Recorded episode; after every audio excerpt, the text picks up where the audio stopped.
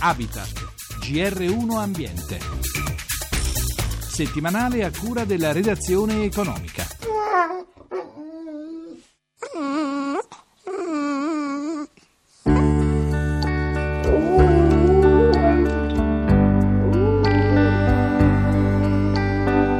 Quasi un anno dal loro sequestro avvenuto per le pessime condizioni in cui erano costretti a vivere, 3.000 beagle che erano stati rinchiusi in un allevamento a Montichiari in provincia di Brescia stanno per tornare in libertà. Dovevano essere utilizzati per esperimenti scientifici, invece verranno affidati alle famiglie che li vorranno adottare.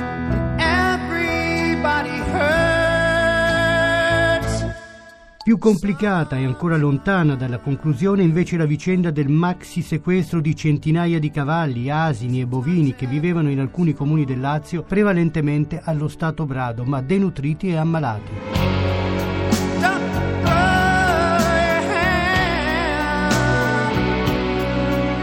Buonasera da Roberto Pippan. Torna d'attualità il problema del maltrattamento degli animali, oggetto di una campagna che Lega Ambiente e LAV, Lega Anti-Vivisezione, hanno avviato per riportare in primo piano la questione dell'illegalità e delle ecomafie che lucrano sulla vita degli animali. Antonio Morabito per Lega Ambiente sta seguendo la vicenda dei Beagle. In quali condizioni vivevano questi cani? Non erano mai usciti dallo spazio chiuso all'interno del quale venivano allevati prima di essere ceduti. Lì non avveniva nessuna fase della sperimentazione. Lì era soltanto soltanto un allevamento che gestiva a mare gli animali e quindi si configurava il reato di maltrattamento. Non ha a che fare, anche se gli animali poi venivano venduti agli enti di ricerca, la vicenda giudiziaria non ha nessun elemento che ha a che fare con la vicenda della sperimentazione animale. Se questa vicenda dei Beagle sembra si sia definitivamente risolta in maniera positiva per gli animali, certo. non è invece ancora risolta una vicenda che viene definita l'operazione Colleferro e che riguarda alcune centinaia di animali equini, bovini. C'è stato sì, anche sì, qui un maxi sequestro che credo sia uno dei più importanti più avvenuti grande, mai nella storia di questi animali. In Italia in assoluto la più grande operazione analogamente a quella di Green a cui abbiamo avuto anche lì il piacere di partecipare e dare una mano proprio per recuperare questi animali che erano abbandonati su questi terreni tra Roma e Frosinone, con le Ferro stesso, Paliano e altri 3-4 comuni di quell'area. Questi animali venivano usati a mo' di strumento, venivano pare acquistati, barattati, dico pare perché molti di questi non erano anagrafati illegalmente perché hanno l'obbligo di essere anagrafati. Sono stati sequestrati? Sono stati tutti sequestrati, sono stati tutti oggetto di adozioni presso altre strutture, ancora non hanno attivato la procedura, ci auguriamo che la Procura lo faccia al più presto per sostituire questi che giuridicamente sono beni deperibili, gli animali e le relazioni con le persone che li hanno in affido in questa fase con una somma considerata adeguata, perché sennò quel rischio che purtroppo si è verificato in tanti casi, soprattutto con i cani, rischia di verificarsi anche con questi animali che altrettanto stringono strettissime relazioni con le persone con cui vivono.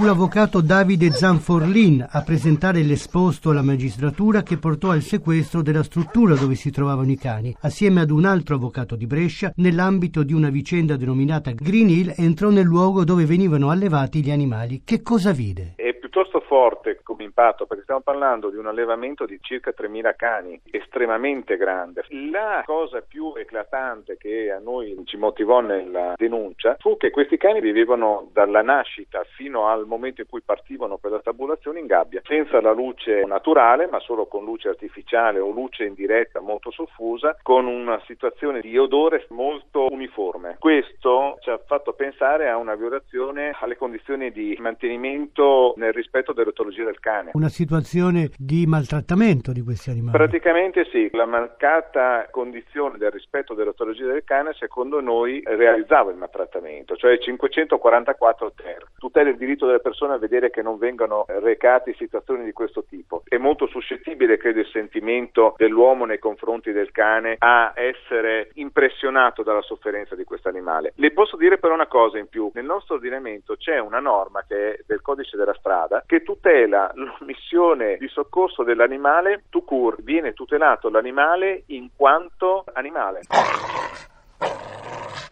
il maltrattamento di un animale, in che maniera è punito oggi nel nostro paese? È delitto, per cui si è passato dalla vecchia formulazione del codice Rocco in cui era una contravvenzione a essere un delitto, la pena non è irrilevante, si parla da 3 a 18 mesi più una multa da 5.000 a 30.000 euro. Io credo che sia tutta una legislazione che sta evolvendosi molto velocemente verso una maggiore attenzione del riconoscimento, diciamo tra virgolette, dei diritti degli animali.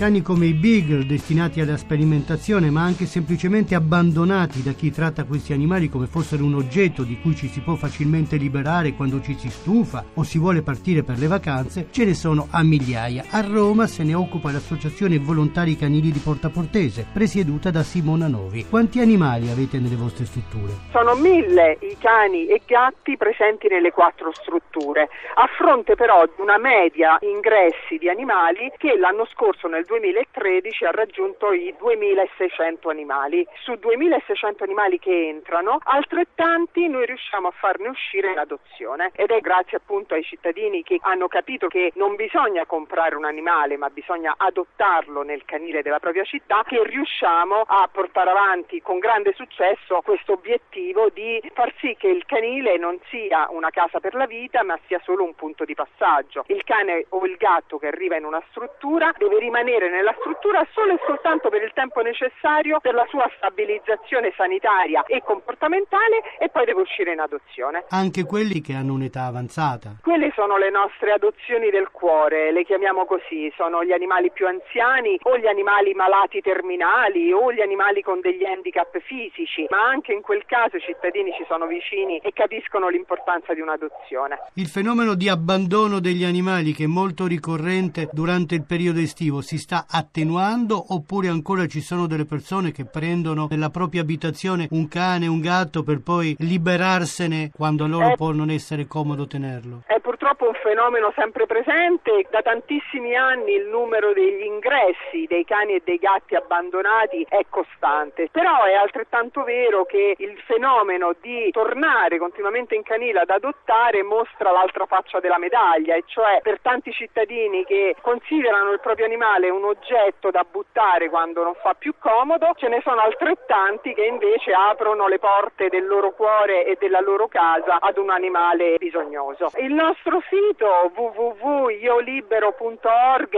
è pieno di storie sia fotografiche che in video di animali che arrivano nei canili di Roma veramente in condizioni disastrate. Io ricordo il caso di Pollicina, una cagnolina che è arrivata a Muratella completamente priva di peli, completamente nuda nuda, magrissima, in una condizione quasi che rasentava la necessità di una soppressione, come dire, misericordiosa e invece con la sinergia tra la nostra associazione e i veterinari della ASL che sono presenti nel canile della Muratella siamo riusciti a stabilizzarla, la cagnolina ha ripreso forza, ha ripreso interamente il suo mantello biondo, è diventata stupenda e in brevissimo tempo è stata adottata.